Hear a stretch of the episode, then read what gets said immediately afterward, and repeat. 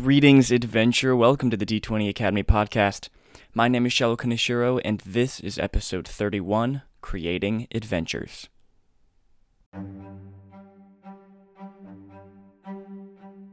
Hey guys, this episode is one that I've been wanting to do for a while, and it's, going to be really, really packed. So get ready. This this may be longer than most of the other ones I've done, um, but because there's a lot of juicy stuff in here that I want to uh, talk to you guys about. Uh, a lot of interesting stuff.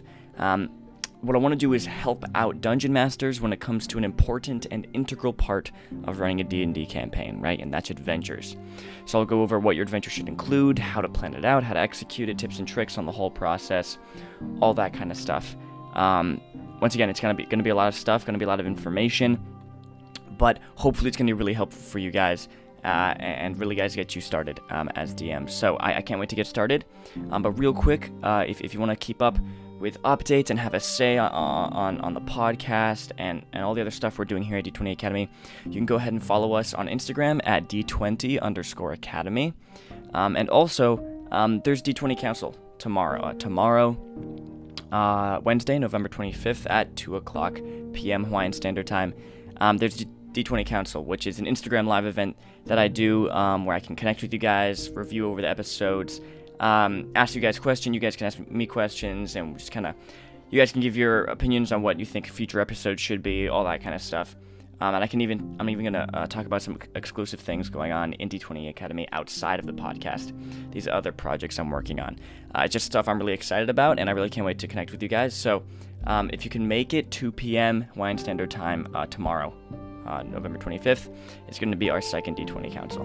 Okay, so all that out of the way, let's dive right into this episode. Okay, real quick, I want to just kind of give a summary of adventures, what they are in D&D, and all that kind of stuff. So, adventures are what makes up the body of a campaign. They are the smaller stories within the larger one, right? The the trials, tribulations, failures, and victories the party encounters as they make their way from first level nobodies to 20th level champions. Each campaign can have anywhere from like 5 to 50 adventures within it, um, though most typically have around 10 to 20. Um, just like the campaign, these adventures have a beginning, middle, and end, and usually are tied to the campaign's main plot arc or BBEG, the big bad evil guy, kind of the main antagonist. Now, a lot goes into building an adventure, right? The hook, the story, the NPCs, the encounters, the finale, the reward, all that kind of stuff. And depending on the length of the adventure, um, they can take Dungeon Masters a while to fully construct, but there is something very re- rewarding about successfully running an adventure of your own design and experiencing the party go through it and encounter all of the pieces you put into place. Creating a single adventure, much less a whole campaign, is a daunting task. It takes lots of work, time, and energy. But trust me when I say it is one of the most fun, creative, and fulfilling things to do as a dungeon master. So let's get right into making adventures the best they can be, okay? Start with the, the, key components, right? All adventures are made up some uh, of the same key components, um, though these components can take many different forms. These are kind of the, the bread and butter of your adventure, the basics you want to figure out before diving deep into like NPC and encounter building and all the details and stuff like that. The first is a concept, right? Most likely the adventure stems from something else. Maybe a certain plot point that's already set in place and something you want to explore further. Maybe it's a cool idea you had while on the bus. Um, the concept for the adventure is just the basic bare bone information about it. Something you want to make, something you want to create. Maybe you really like beholders and you want to build an adventure around them. Maybe something in a PC's backstory sounded interesting and you want to build an adventure around that. That's fine. Um, but all adventures start with a concept. Uh, maybe it's tied to something that's already been, been set up in the campaign, like, like a backstory or a minor villain or another character. Uh, maybe it's something that has yet to be introduced to the campaign, but it's just something you really want to make and something you're excited to kind of implement. Um, all those kind of things can lead to a whole adventure. Um, so, first thing you're going to need is a concept. All right, now after that is the goal. This is by far the most important piece of an adventure, and is literally the cornerstone for everything else. All other aspects of the game stem from this single component. What is the party's goal? Why are they going on this adventure? Right? Is it to save someone, defeat someone, obtain something, destroy something, gather information, hide from someone? Maybe it's just to make some money, right? Maybe it's just to get paid, whatever it is. There needs to be a clear goal. Okay, now, now the party's goal and purpose is vital and should be one of the first things they learn when the adventure is presented before them. Sometimes they are literally offered the quest by a patron. Maybe it's something they want to complete on their own, something they want to complete by themselves that wasn't really offered to them by an NPC or anything. Whatever it is, whatever this adventure is, there has to be a goal, a purpose, the reason for the party to go on the adventure. Okay? The adventure stakes, right, what's on the line if the party succeeds or fails, is also based around the goal of the adventure, right? What's at risk? Who are the stakeholders? Who does this, who does this affect? Right? The uh, the, the the stakes of the, the story, the stakes of the adventure are all built around this goal. Uh, everything really is built around this goal. So that's like one of the first things you want to figure out. Maybe you already know this goal from your concept. Uh, maybe you don't know, know the goal yet after you just have a concept, but you want to figure this out as soon as possible because everything else is dependent on this goal. Okay, everything revolves around knowing the goal of the adventure, the purpose of the adventure, the purpose of this small storyline. That's that's what the goal is, and you want to figure that out as early on as possible so you can detail all the things around that. Right? Is it defeat the Goblin King? Is it steal the King's crown? Is it get information on the assassin? Is it hide from the bad guy, whatever it is. Just um, there, make sure there, there's some kind of goal. All right, make sure there's some kind of goal within the uh, the adventure, so to, so it has a purpose. Okay. So after you figure out the goal, you want to figure out the narrative purpose. What is the point of this adventure in the larger narrative? Right? Does it advance the main plot in any way? Uh, not all adventures have to be tied completely to the main campaign plot arc or tied to the BBEG, but it's good to tie in most to keep the players invested in the main story. Most adventures have to do with solving a problem in the bigger narrative, right? Uh, dealing with a minor villain, retrieving an item integral to their plan, finding an NPC important to the story, etc. These are all adventures that your party may go on that are all tied back into the main campaign and the main story. Like I said, not all adventures do have to be tied to the main narrative and the main campaign. They don't all have to have a purpose and point in the larger scope of the story. However, most of them probably should, definitely when it gets to kind of the second half of the campaign, when the party reaches around like 10th level. Um, the BBG and their plots and their schemes and, and the main storyline should really be picking up around then. And so most of the adventures should start being revolved around that main plot, that, that, that main plot line and that main storyline. Earlier on, when your when your group is is more in the earlier levels and they're just kind of being a mercenary group just taking various jobs or whatever that's fine. They don't all need to be connected or be connected to the main storyline. Um, but it's good um, to, to, to keep your players invested in the story and interested in the story and, and have recurring npcs and have a clear antagonist and all that stuff. Um, if all if most of the adventures are tied to to the main campaign the main storyline um, that's that's helpful. But once again depending on the concept depending on what you want to run um, they don't all have to be. But if, if, if it does have a purpose in the narrative, you want to figure that out here. Okay, next you want to figure out the tone and the flavor. What does your adventure feel like? Is it light, swashbuckling fun? Intense, gritty survival? Dark, mysterious horror? Is it a mix of a few of those? Not all adventures need to have an intensely defined tone or flavor, but I think it is good to recognize and establish a tone or flavor to keep the adventure thematically consistent, right? Um, also, make sure this matches up with the feel of your campaign and playgroup. Right, mostly when you, when you when you start your campaign, you probably kind of set down a tone or a mood of the campaign's focus and, and genre and theme. Right, maybe your campaign is very political intrigue based, uh, or maybe it's it's revolving around a war. Um, maybe it's horror based. So your campaign typically already has kind of a, a feel and a, and a, tone, and make sure that this adventure's tone and flavor don't uh, vary too much from that so that the, the campaign keeps thematically consistent. Um, but it's also good to have various different kinds of adventures within your campaign, things that cater to to various genres or, or mixtures of, of genres, um, because you want to be able to, to, to present your party um, with, with with various different kinds of adventures with that, that feel different and feel distinct and feel fresh and new, um, to you know keep keep them interested. And, and also, most likely, your playgroup is made up of different people who all kind of have different interests and, and, like to get different things out of the game and like different aspects of the game. And being able to kind of fulfill each of these people's interests and stuff with these different kinds of adventures and, and them all feeling a little different, having a little different tone or flavor, um, can help fulfill that. So, after figuring out your concept and the goal, and now that you've kind of figured out the skeleton of your adventure, figuring out the tone and kind of what it feels like um, can also be important, and you want to keep that in the back of your mind while you design the rest of the adventure, right? Typically, it may not be a super easily defined tone or flavor, like super obvious mystery horror or anything like that. Um, but you, you want to make sure that you know after kind of figuring out the basis the, the basics of, of the adventure and, and, and the concept and the goal uh, you're like, okay, it kind of seems to feel like this kind of adventure, this kind of tone or flavor. And so keep that in mind so the rest of the, the, the pieces within the adventure that you're building can mirror that and match that and, and keep the adventure tonally consistent. Okay? The final thing you want to figure out is the length, right? How long is your adventure going to take?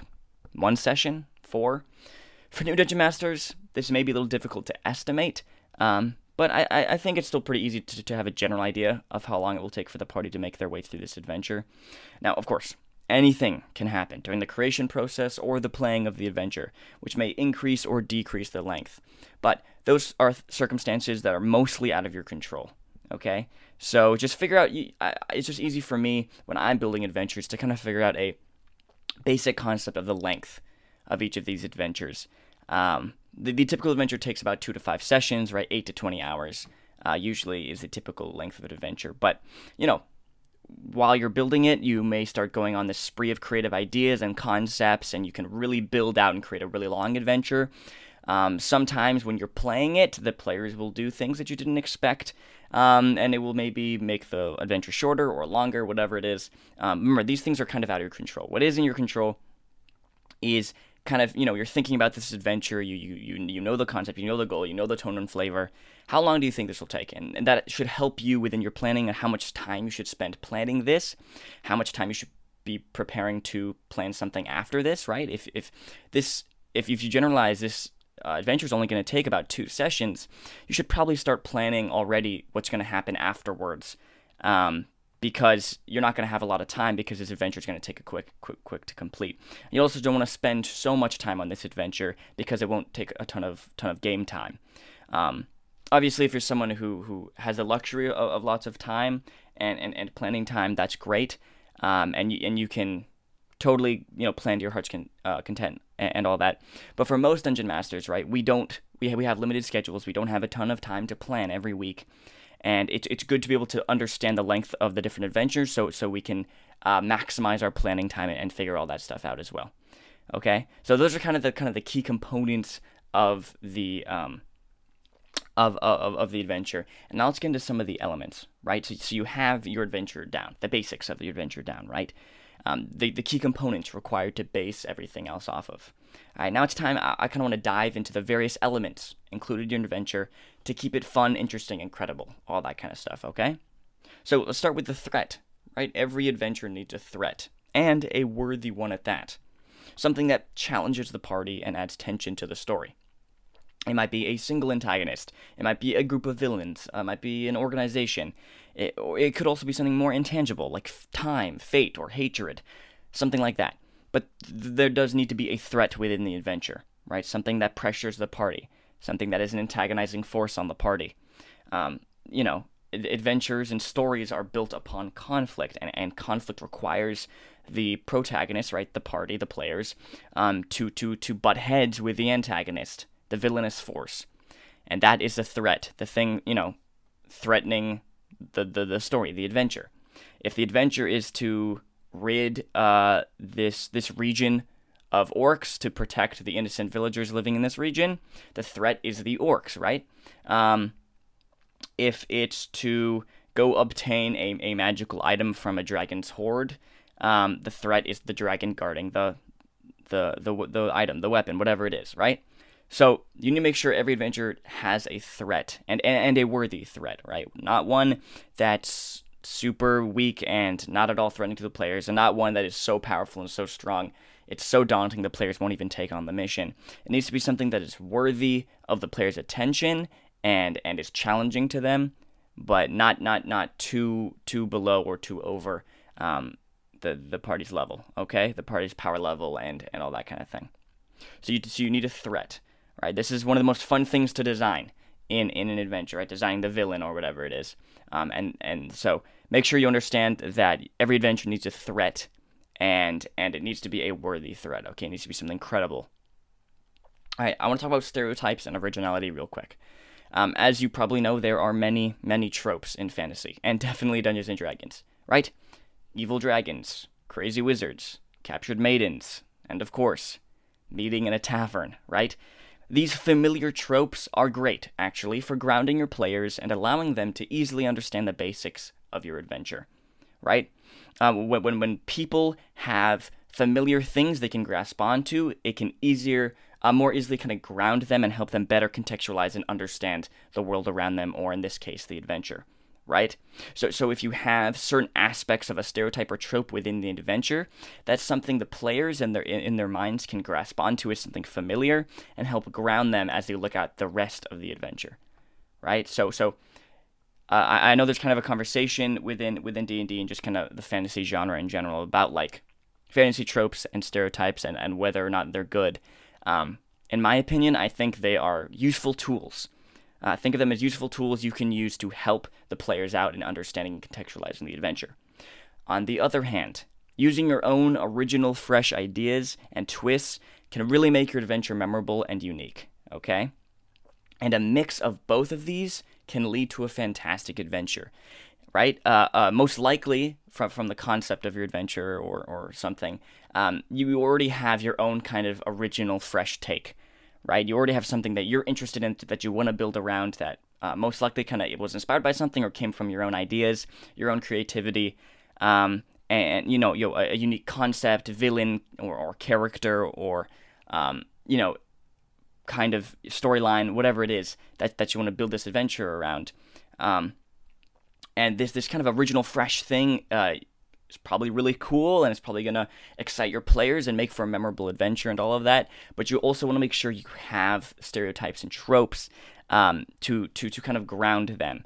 Um, this is not always needed, and, and this, this mixture doesn't need to be completely balanced, um, but it is something to just think about. Um, maybe you're basing your adventure off of off of a trope or a stereotype right? That's that's completely fine. Don't don't ever think that that's not as credible at all. That adventure can still be just as fun and memorable but you might you may want to think about how you can put your own creative flavor and twist on things.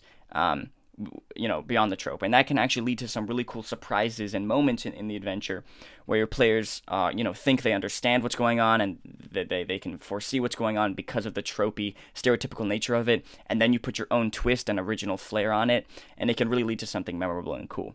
So, depending on where you start, um, I, I, just think it, it, it should be noted that the balance between stereotypes and originality can really, really help uh, uh, enhance an adventure. And, and, the mixture of two of, of both of these can really lead to a fantastic adventure. Um, I think these are both uh, very valuable tools that, that you can use to, to, to enhance your adventure, okay? After that, I want to talk about exposition and the present, right? As you know, exposition is good, required, actually, for the adventure to make sense to your players. Looking into the past and events that have already come to pass that set up your adventure are useful, right? Um, however, you understand your adventure is not taking place in the past, it's taking place in the present. Okay, I, I understand. Exposition is required to get your story moving. And I know you creative world builder types love to get detailed and in depth with your histories and stuff, and that's fine but you have to remember to keep the adventure focused on the present. Get the required info out, and then get into the action. If you don't need to release exposition up front, then take your time and drip it in throughout the rest of the adventure. Massive exposition dumps up front are really no fun for anyone but maybe you. Okay? Now listen, I understand.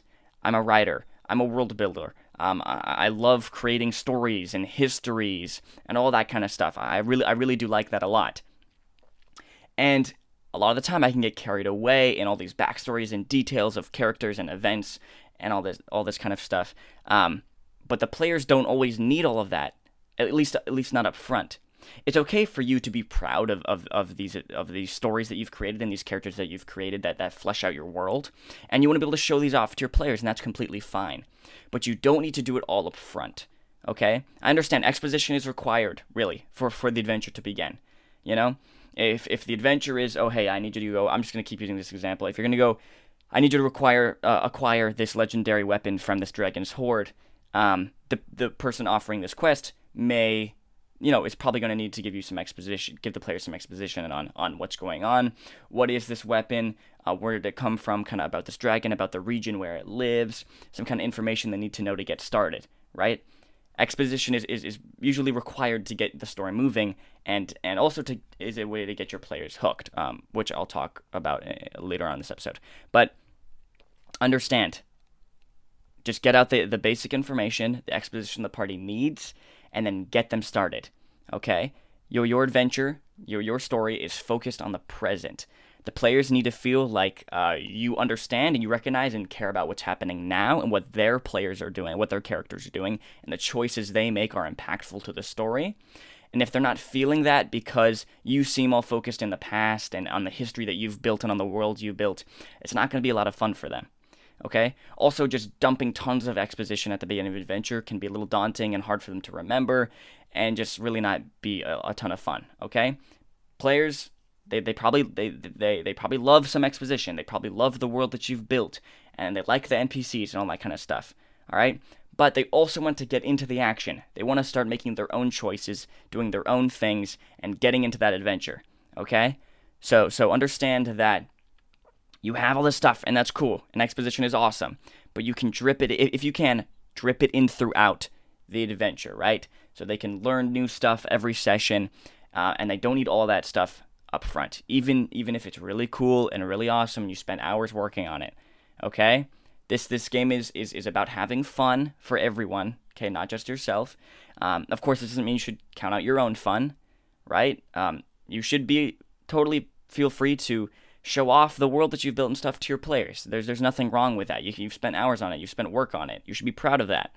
However, your players need to also have get get the fun out of the game in playing through these adventures that you've created and, and solving these mysteries that you've created. So don't give them that massive exposition dump up front. Okay? Alright, let's talk about combat, role playing, and exploration.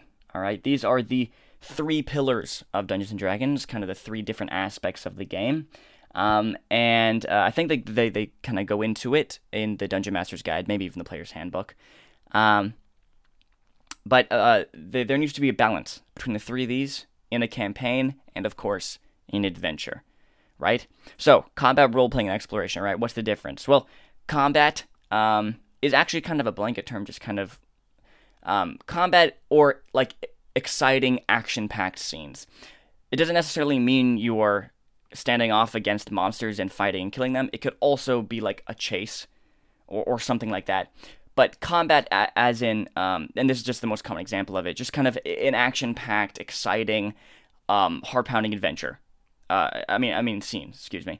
Um, that's what combat is, right? Now, typically, this involves fighting, um, casting spells, all that kind of stuff. Um, that's combat. The next pillar is role playing right? Taking on the role of your character and interacting with the world, interacting with the other characters, whether they're NPCs or PCs, all that kind of stuff, right? Dungeons and Dragons is a role playing game. So, you want to make sure you don't count out role playing in your game. Uh, you know, you want your players to be getting into character, interacting with each other, interacting with the world, your NPCs. That's all role playing. And after that is exploration, right? This this, this pillar is um, pr- pretty fundamental and and pretty integral to Dungeons and Dragons, and that is the the party going through the adventures and exploring things, right? Traveling to new lands and uh, going underground and discovering crypts and and exploring mountains and valleys and all that kind of stuff. That's that's what exploration is. Um, and these three pillars of play um, make up uh, the story, make up Dungeons and Dragons, make up gameplay. Um, and you want to be able to have a balance of these within your game okay? You're going to want Um, the exploration, right? You're going to want the players traveling around your world and exploring things and experiencing the towns and the villages and the mountains and all that kind of stuff. You're also going to want role playing. You want them to get into their characters and delve into their stories and their character arcs, interact with the NPCs, interact with the king and the antagonist and the peasants, whatever it is. And then, of course, you need those moments of action and excitement where they face off against monsters and defeat the villain or or escape the crumbling building, all that kind of stuff, right? These three pillars make up the gameplay of Dungeons and Dragons, and you want a balance of all three for a successful campaign and definitely a successful adventure. Okay? But how exactly do you make this balance and all that kind of stuff? Well, one thing is to base it off of the party and the players, right? Are the majority of your players hack and slash people who love chucking dice? Are they deep creative people who love getting into character and acting? Um, also, get cues from the kind of characters they've made. Someone who's playing a rogue probably likes stealth, Assassin's Creed esque gameplay.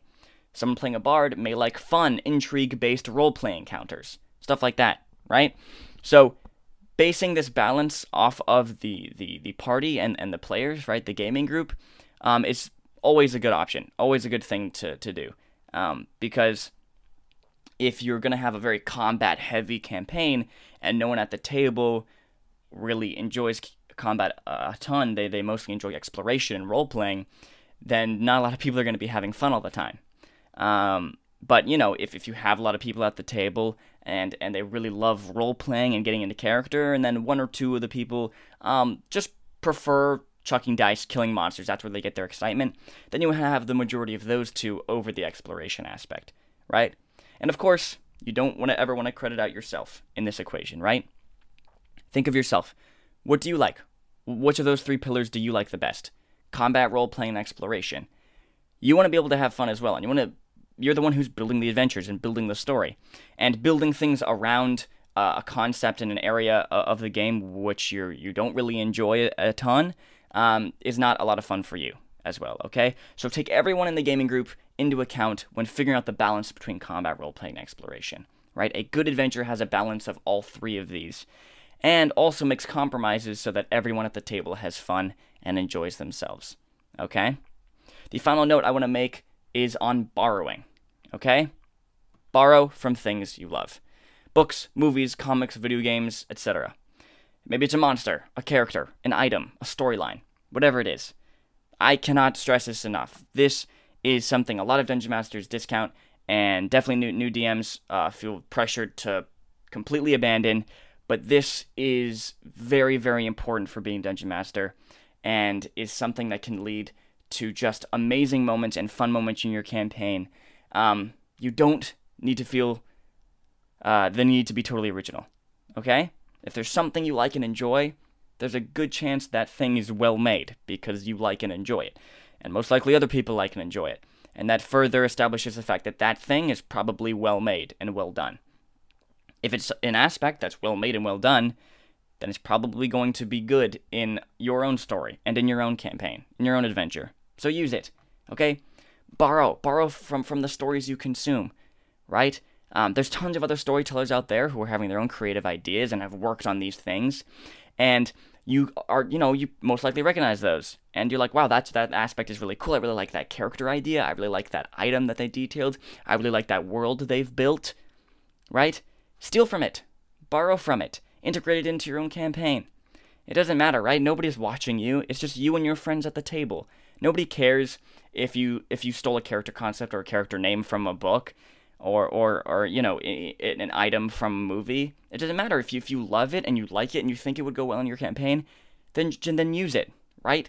Obviously, you don't want to you know make make sure you translate it so that it fits thematically, uh, story wise. You know, in, in, into your campaign and into your adventure. You don't want to take a, if you're like, oh, I really like the laser guns in Star Wars, and, and you then you put a laser gun in your D&D campaign, like that doesn't really make sense, doesn't really fit there. But, you know, don't be afraid to borrow and take things that you like and put them into your campaign, okay? Okay, we've talked about the different pieces of an adventure, the different elements and components and all that kind of stuff of an adventure. And now I want to talk about the structure of it. Okay? So, adventures like campaigns follow the typical story structure, right? A beginning, a middle, and an end. Okay? But uh, what, what exactly does that mean for an adventure? And definitely in the, the concept of, of Dungeons and Dragons and a tabletop role playing game, right? Well, the beginning, right? That has the hook and exposition, right? Something it should be exciting and clear. It should get the party involved and the players excited, right? Something that starts the adventure off, that gets the, the, the party involved, gets the players like, ooh, I, I, this this seems cool. I can't wait to continue on this adventure. Let, let's go explore these these things. That's the beginning is, right? The middle is the body of the adventure, the trials and tribulations the party progresses through to reach their goal right? Remember what I said about the goal. The goal is the most important thing about your your uh, your adventure, right? And this goal is set down clearly and obviously in the beginning, uh, uh, for, for the players, and in the middle they are progressing through this adventure to reach that goal. Okay, now then we come to the end, right? This is the climax and the resolution. It's the final confrontation, and then the result of the party's success or failure, right? Um, and then this is them completing their goal or failing to complete the goal, right? So, so the goal kind of ties these three pieces of, of the story structure together, right? The beginning, the middle, and the end, all that. Um, also, in the end, there might be some possible new story hooks, right? Things that might lead to uh, another adventure, right? Um, now, this is pretty basic, right? This this this concept, the beginning, middle, and end. Also, this is what all good stories have, right? And what your adventure has as well. Um, but understand that this story structure works differently in other mediums compared to D&D. Um, see, the way Dungeons and Dragons and tabletop role-playing games in general work and function is just at a different pace and feel than most other stories, right? This is a collaborative storytelling experience, right? More than one person are telling this story as they're going, and also they are telling it in the moment. This is not something they have planned out previously um, or, or anything like that, right? I mean, obviously, the Dungeon Master has planned out the adventure and like the different story beats and, and characters and all that kind of thing. But the, you know, they are telling the story, they're writing it per se um, in the moment, right? They're improvising uh, in the moment and telling the story uh, like that. And there's also, of course, the, the structure of the story with rules and dice and and restrictions, right? To, to, to make sure that there's tension and stakes and all that kind of thing. Um, the players have agency, right? They can make their own choices, their own decisions that affect the story. Um, all of these aspects that are not in most other storytelling mediums, like books and movies and TV shows and video games, kind of uh, uh, separate Dungeons and Dragons and tabletop role playing games in general um, when it comes to story structure the gameplay or, or the telling of the story is just much more drawn out. The pacing is slower. Um, you know, in, in, in, a, in, a, in a movie, you can just have the protagonist walk into a room and the camera pans up and you see everything in the room, right? Two seconds. You, you've seen everything. You understand what's going on in that room. In D&D, when the protagonist, right, the party, they enter into a room, the dungeon master has to explain what they see, what they hear, what they smell, what's going on around them. Then, you know, poses the question to the players hey, you come into this room. Okay, what do you do?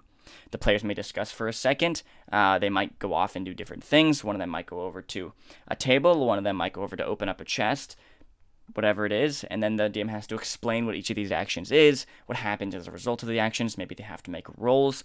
All this kind of stuff prolongs the game and draws out the pacing, right? This is not a bad thing. This is required for Dungeons and Dragons to function as a game and for there to be tension and stakes and, and all that kind of thing.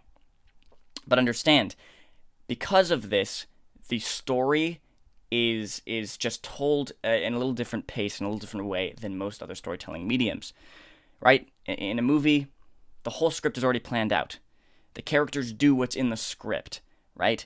Um, everything just just follows the this this storyline, focuses on this, and the camera follows them, and the people can just sit back and watch the movie and experience the story like that. In Dungeons and Dragons, the people experiencing the story are the people who are actively participating in it and are also helping to tell the story, right? Um, and there are these restrictions that most of it's theater of the mind, right? Um, it's not right in front of you on a screen. It's all in your head and your imagination. Um, also, you need to be able to like be making rolls to see if you succeed or fail on certain tasks, and all that kind of thing. Um, just just makes it so that storytelling within Dungeons and Dragons is a little bit different than than than other stories. So so you have to understand that as well. Um, the story this the story structure itself is similar, um, but it just uh, moves at a different pace and, and feels different than a regular uh, uh, you know regular story that you would consume. Um, and this is awesome. This is one thing that I love about Dungeons and Dragons. This aspect of it. Um, that, that, that, that, that the players have agency and that they're telling the story together in the moment, um, imp- improvising. Um, you know, there, there's these rules and restrictions on what they can do and what their characters can do, and they have to be creative, and, and dice and fate dictate if they succeed or fail, all that kind of stuff. I really like it. It makes for a very unique storytelling experience, right? Um, something that is, is unlike all these other, uh, you know, forms of storytelling, right? Film and, and, and books and all that kind of thing. Um, but just just understand that. Um, definitely going back to the thing I, I just talked about about borrowing, right? If you want to be borrowing kind of a similar storyline or similar plot points um, of a story you consumed that you really like, um, understand that it may not work the same uh, in Dungeons and Dragons. If you take this story concept or or this these story beats that you really liked in a movie, um, and want to put that into your own story and, and put those into an adventure within um, your D&D campaign, it just understand it will work differently and feel differently. It may not go exactly how it went in the movie just because of all these different aspects that separates Dungeons and Dragons apart. But don't let that take you down. Okay? That's something that's awesome. That's one of the things that is super unique about D&D and makes it really cool. Okay? So, you understand the, the, the basic story structure, the beginning, the middle, and end. What, what should happen in all of these, and, and the goal, right? The goal that connects all of them. I want to talk about real quick something called the five room dungeon. Okay, this is a pretty popular concept uh, in D and D and like just tabletop role playing games in general. Um, and it's kind of like uh, uh, an example basis for a an adventure, how an adventure progresses. Okay, now myself, I have only actually just recently discovered the five room dungeon, and I've not really used it a lot in, in, in, my own experience and in my own games. So most of what I'm about to explain here is just from what I've seen online and, and from articles and videos. Um, not a lot from my own personal experience. I haven't really used the five room dungeon yet in my own campaign stories just because I discovered this recently. But it goes like this: the five room dungeon um, is basically the middle and end. Okay, the the beginning is a very short part of the adventure. It's just the hook, get the players interested get them going, give them their goal, all that kind of stuff, and get them going on their adventure. Um, and the five room dungeon makes up what happens after they start off on their adventure. Okay, so room one is the entrance and guardian. Room two, puzzle or role playing challenge. Room three, trick or setback. Room four, climax, confrontation. Room five, reward, revelation, plot twist. Okay? Now, Understand, this is the concept for a five room dungeon, right?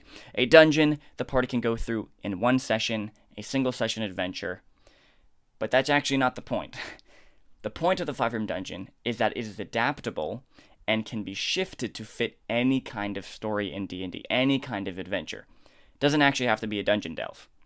Any kind of adventure. Doesn't also have to take one session right? But this concept of these five different story beats, five different plot points within an adventure, um, are these. It's it's a, it's a tried and true formula, um, for D and D specifically, for for tabletop role playing games specifically, that is interesting and um and and is memorable and fun and works. Okay, so let's kind of break down all of these. Room one is the entrance and guardian, right? This is um, the first challenge that the party has to face. Um, maybe it's finding the entrance. Maybe the entrance is hidden or magical.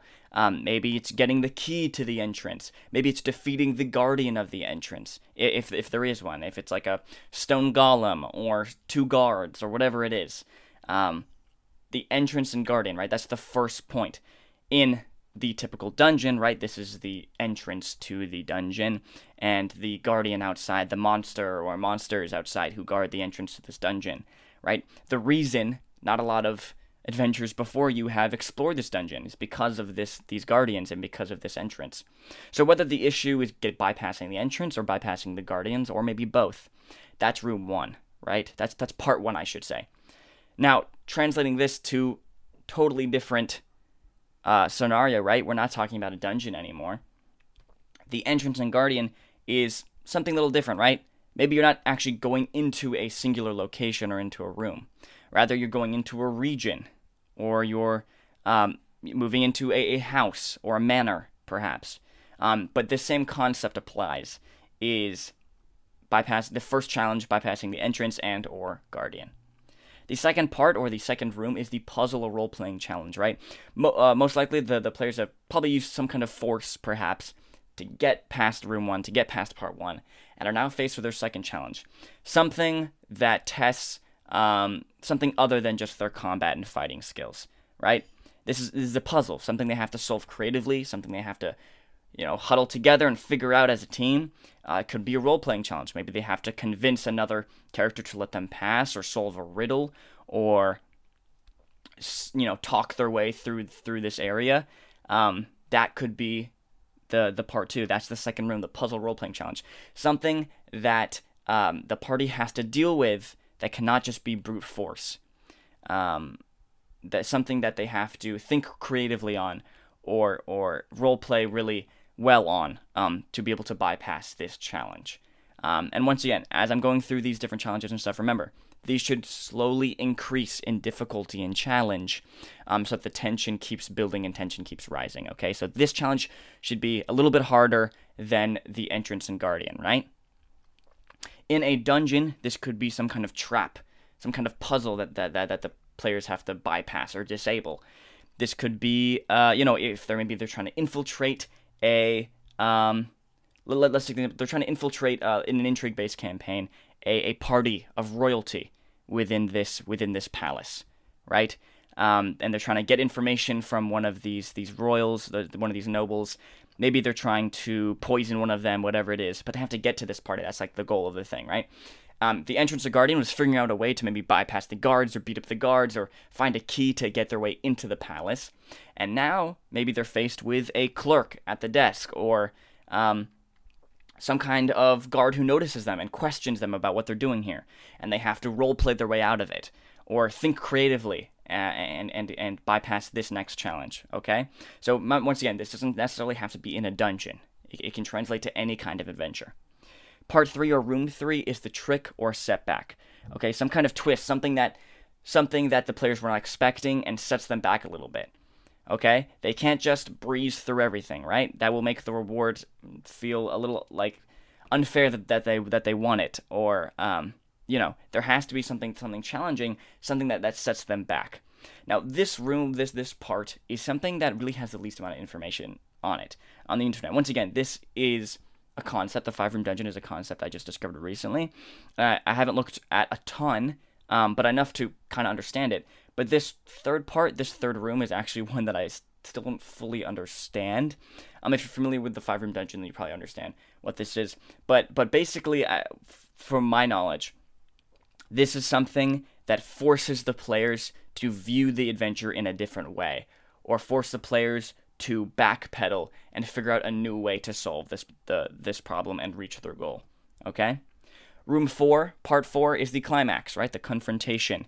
It's uh, facing the big bad or or bypassing the final trap to get to the whatever their goal is, right? This is the final big climactic event within the adventure, the boss fight, whatever it is.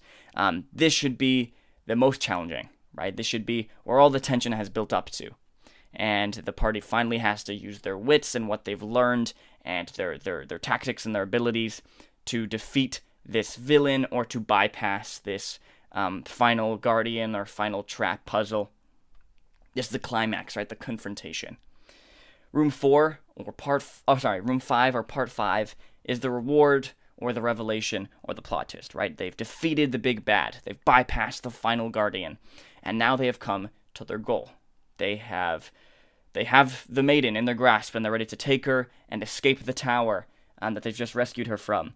Um, they have the, they've defeated the orcs, the the orc raiders, and now they you know, have go to collect their reward for being paid or whatever it is, right? They, they've got their item, they find the item they're looking for, whatever the reward is. Um, but this could also be in place to a revelation or a plot twist, right? The typical adventure just has the reward, right? Them cashing in, um, a moment of relief where the tension is released um, after they've they've gone through these different these several challenges and and setbacks. Um, but it could also be um, something that uh, is a plot twist or something that that points to another adventure they have to go on. Uh, this isn't actually the final piece of the puzzle. Maybe they the, the the baddie they just defeated was actually the good guy who was enchanted or, or forced out of, out of out of circumstance, and now they have to figure out something else out or, or go on this next adventure. Uh, maybe they've just triggered some world-ending event and now they have to go face off against that. It could be a plot twist or a revelation, um, but more more than likely it's just the reward and cashing in the reward and collecting the reward, or, or, or you know finding the item finding the, the, the money, whatever it is. That's the five room dungeon. Okay, this is something that um, is kind of a tried and true um, uh, structure uh, formula that uh, is talked about uh, a lot in kind of the Dungeons Dragons community and, and by DMs. Um, and so this is something that maybe you can think about and implementing and, and, and, and implement into your own adventure. Okay. All right. The next thing I want to talk about are hooks. Okay. Hooks are a key piece of a D&D adventure, all right? They, they grab the player's attention and draw them into the story, all right? Without a hook, there's a good chance your players won't go on this adventure and all your planning will go to waste, all right? So the question, how do you create a good hook, right? Right? What is a good hook? Well, here's my first tip to you. Intrigue, interest, excite. Okay? These are things you want to do to your players, right? You want your players to be excited, interested, intrigued. Perhaps the event in which they're delivered the adventure is dramatic or epic. Maybe the reward offered is crafted specifically for your characters and what they want. Maybe the mystery presented before them is just extremely interesting and, and tantalizing and mysterious, right? You want to get players excited and intrigued off the bat. Okay? Appeal to the player's personality, interests, morals, or sometimes just straight greed. Sometimes that just works as well, right? For example, having a cloaked messenger stagger up to the party and hand them a bloody envelope before collapsing dead, that's super dramatic and intrigues them to open the envelope, figure out what's going on. What what what what the heck just happened? What what's in this envelope? And that probably leads them to the adventure and sets up the adventure, right? This is a hook. Right? They, they want to figure out this mystery. Who is this person that just died? Who sent us this this this message? All that kind of stuff. Right? Or maybe uh, just this is just a tried and true hook. A patron, right, offers the party uh, a, a quest, and they offer a vast amount of gold for completing it. An offer just too tempting to let down. This is, you know, also a, a hook. The players want to go on this adventure. They're maybe not super intrigued or, or interested within the story itself or the adventure itself, but they are hooked in. They want they want this money. They want to get this reward, so they're going to go on this adventure. Okay? So, intrigue, interest, excite, right? That's what you want to do to your players to get them invested. Tip two what and where, okay? You can't have your party dilly dallying around trying to find the next part of the adventure and spend hours just looking around. What's the next part of the adventure? What the heck do we do now? Okay? The goal and location of the adventure need to be clear so the party can set off right away and know what they're getting into. Okay? This is involved in the hook hook the players in, and give them a what and where. Alright? Example Find the legendary blade in the Dragon's Cave. Defeat the evil mayor of Genericville to save the innocent villagers. Whatever it is, you want to define a obvious what and where, so the party can immediately get started and go off on the adventure. Okay? You don't want them dragging their feet, you don't want them looking around for hours, not not continuing the adventure, not getting to the next plot point. Not fun for the party not fun for you who spend a lot of time building this adventure. If you give them a clear what and where, they know what to do, they can go straight off in this adventure and have that fun. All right? Tip three you want to set down the stakes. Okay? Now, sometimes it is better to hold off on the stakes for more of a twist event later on in the story, but for the most part, you want to have the stakes set in the beginning in the hook. Okay? What's on the line if they succeed or fail? What is their reward? Okay, you want to set the stakes down early um, in in the adventure, so so the party knows what they're getting themselves into. Now, every once in a while, there is a certain story or adventure where it's better for the stakes to be um, presented uh, later on in in the story to to uh, add more of a plot twist kind of thing. But more than likely, you want the stakes to be set straight off the bat at the beginning. Tip four, time. Okay, if the reward or stakes are not powerful enough to draw the players into your adventure, time definitely will. Um, if the players are offered a quest, but they don't have the pressure of time to complete it soon, they may like wait till later to get it done, go do something on their own, or maybe just never get around to it. If you want the party to jump on the adventure now, continue on as fast as possible, uh, a really helpful tool is the pressure of time. Okay, um, people just respond differently when when time is of the essence, right? Um, if you're saying, "Oh, hey, there's this dungeon with this treasure hoard," and you know this patron comes to the, to the to the to the party and saying, "I want you to go investigate this dungeon and bring me back this one item from the treasure hoard, um, but all the rest of the treasure within there is is all yours." And the party might be like, "Okay, sure. I mean, that sounds okay. Treasure's cool." But there's just kind of other things we want to do or whatever, or we'll we'll wait to do this one later. But if the patron is like, there's other treasure hunters out there and they're looking for it right now, and you need to get onto this as soon as possible before they reach it because you'll lose this chance. They're much more likely to get onto that that that job and, and get moving on, on that adventure. Okay, time is a very valuable tool. Now, you don't want to just always use time and use that as kind of a uh, you know something to just always rely on. You do want to spend time creating an interesting, tantalizing hook. Okay, but time is something that is really, really, really helpful in, in getting the players just onto the adventure, going as fast as possible straight off the bat. Okay, so that, that, that was that was my little section on hooks. Now I want to get into encounters. Okay, adventures are made up of encounters, right?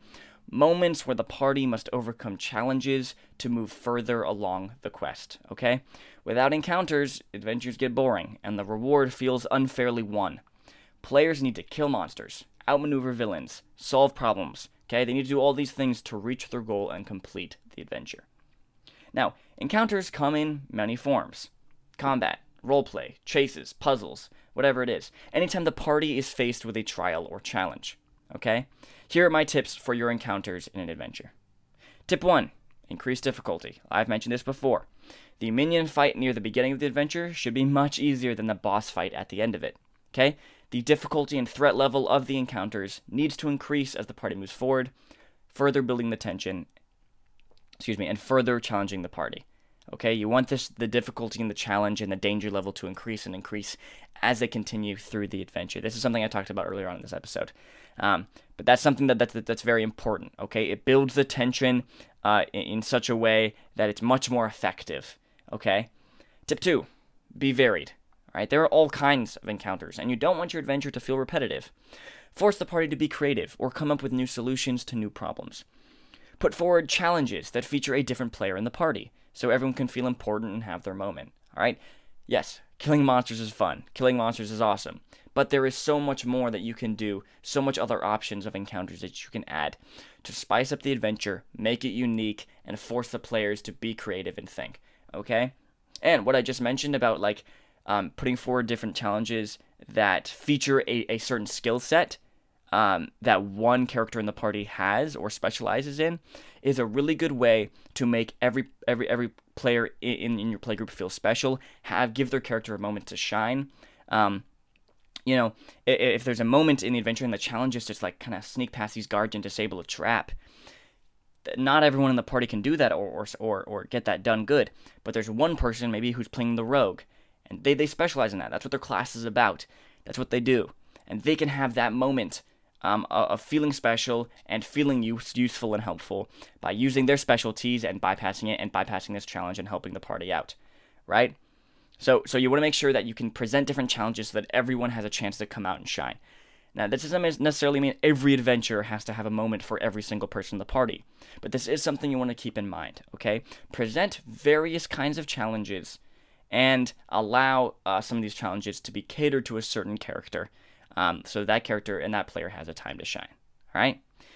Tip three remember exploration. Okay, encounters and challenges are cool and fun and exciting, and they help advance the story.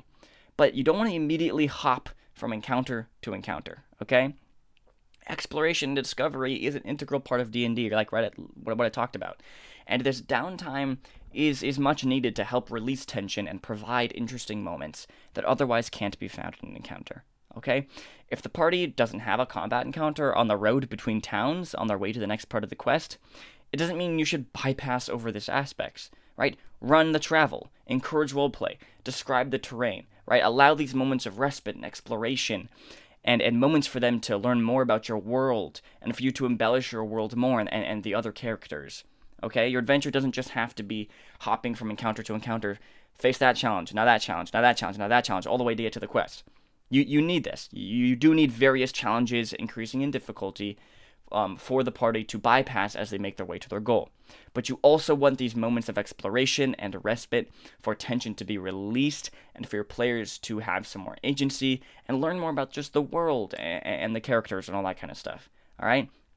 So even though encounters are awesome and are integral to adventures, I want you guys to have to remember ex- exploration, okay? Don't don't ever discount exploration. All right, before we close this episode, I want to talk about twists real quick. All right, twists are a very useful tool in your DMing toolbox, okay? They provide exciting, memorable moments in your campaign, and they just feel so satisfying to pull off as a DM. All right? Going against expectations and shocking your players is a real treat. It really is. But it's something that you should be using sparingly, okay? Too much twists, twist too often, um, all that kind of stuff makes twists lose their effect, right? if if every single adventure there's a twist at the end or a twist in the middle or all that kind of thing, every single adventure the party goes on, the twists are going to lose their effect real quick. The players aren't going to be shocked by it. They're not going to be surprised. They're not going to be intrigued. If twists happen all the time in, in the story, right? Um, twists are one of those things that are most effective when they're used rarely. Okay, um, they're, they're they're very effective when the the party is not expecting it and and that's that's the whole point of it, right? It goes against what they're expecting, it goes against expectations. But if you use twists too often, um, then it loses its effect. So twists can be really cool and really awesome and feel really satisfying to pull off as a DM, but you want to make sure you're using them sparingly. Also, twists can also be really effective if there are those that can be solved that can be solved by the players. Okay? if, if you set things up and set down little mysteries and, and secrets and seeds throughout the whole adventure, hinting at the twist that's going to come at the end, and when it finally does come, it's easier for the players to understand it and enjoy it and not feel totally cheated. Definitely if something like a Deus Ex Machina or something like that, right? Also, players can feel super awesome if they they explore these different seeds and such, and they discover this plot twist before it really really comes and they figure that out, that's really cool for the players and makes them feel really good. And you shouldn't discount that. I, I know that uh, it, as a DM, you want to pull off this twist and shock and surprise your players. But this isn't about you. Remember, this is an experience for everyone at the table, everyone having fun. And if one of your players figures this out and figures out this mystery and, and solves the twist before it happens, that's awesome. Reward them for that. They should feel good about that and for figuring that out and, and that's something that's sometimes just as cool as, as dropping the twist on the players.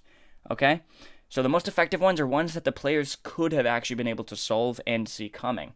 Um, doesn't mean every time they will, but it just feels that much more effective and realistic if looking back they're like, oh yeah, this twist actually makes sense. It's not just out of the blue randomness or a Deus Ex Machina or anything. These things were set down throughout the adventure, and so this makes sense, and so it's that much more effective. Okay? Remember, keep player agency, right? Don't force them into anything. All right, this is once again a, uh, a story for everyone at the table. Everyone has a say in, in, what happens in the adventure and what happens in the story, and, and all everyone makes their choices that should impact the story effectively. All right, so remember to, to allow the players agency. Don't force them into anything. Don't railroad them into anything. Once again, you don't want them to be running around dilly dallying, doing nothing in your campaign. Okay, using things like the pressure of time and really interesting plot hooks and stuff can get them moving on the adventure and going down what you've planned, and that's fine. But you want to make sure you don't completely control them and force them into this spot.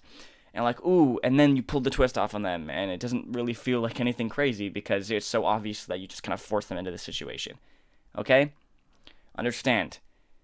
I know you're doing lots of planning for this adventure and all that kind of stuff, but you have to be okay with scrapping some of it and throwing some of it out the window um, to allow the players to have their own agency and make their own choices and impact the story in their own way. And if you release that and understand that, then you can have a lot of fun as well with that aspect of the game.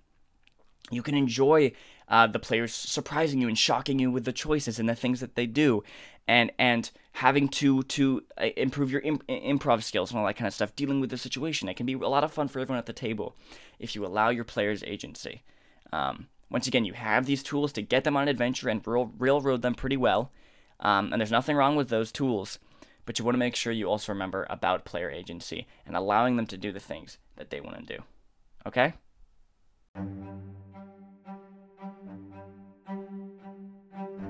Okay, that brings us to the end of today's episode. I know this was kind of a long one, um, but there's just so much to talk about. I mean, there's so many other aspects of an adventure that I wasn't even able to touch on here, um, and I'm definitely going to be talking about more later on in the podcast.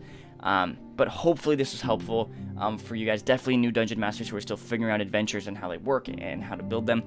Um, hopefully you guys learned something from this. Hopefully I was hopeful you know I was able to help help, help you guys out. Um, this one was a lot of fun for me. Um, this is something that I've worked on a lot. Right, I've been a dungeon master for years, and I've learned so much about building campaigns and building adventures, and being able to share with you guys some of the things that I've learned and, and some of the things that I've picked up to, to ease your your guys' play and, and help you guys out as dungeon masters. Um, that, that that's really awesome for me to be able to help you guys out with that. Um, once again, if you guys want to keep up with the podcast, uh, you know, understand all the things that are going on, there's so many cool things that we're working on here, um, courses and and all, these other things that are beyond the podcast here at D20 Academy. If you want to keep up with that, have a say in that. Uh, talk about the podcast or you know review it connect with us um, go ahead and follow us on instagram at d20 underscore academy uh, to get all that kind of stuff. Um, there's a lot of really cool, exciting things that we're doing here at D20 Academy. I can't wait for all you guys to be able to see all of them. But if you want to get in there, if you want to have your own say, if you want to uh, have your voice heard uh, and all that kind of stuff, I totally welcome that. I want to connect with you guys. I want to hear from you guys. Um, so go ahead and follow the Instagram at D20 underscore Academy. Remember, the D20 Council is tomorrow, the Instagram live event at 2 p.m. Hawaiian Standard Time. Um, I ho- hopefully I can see all you guys there. Um, but thank you so much for listening. I will see you guys again next week.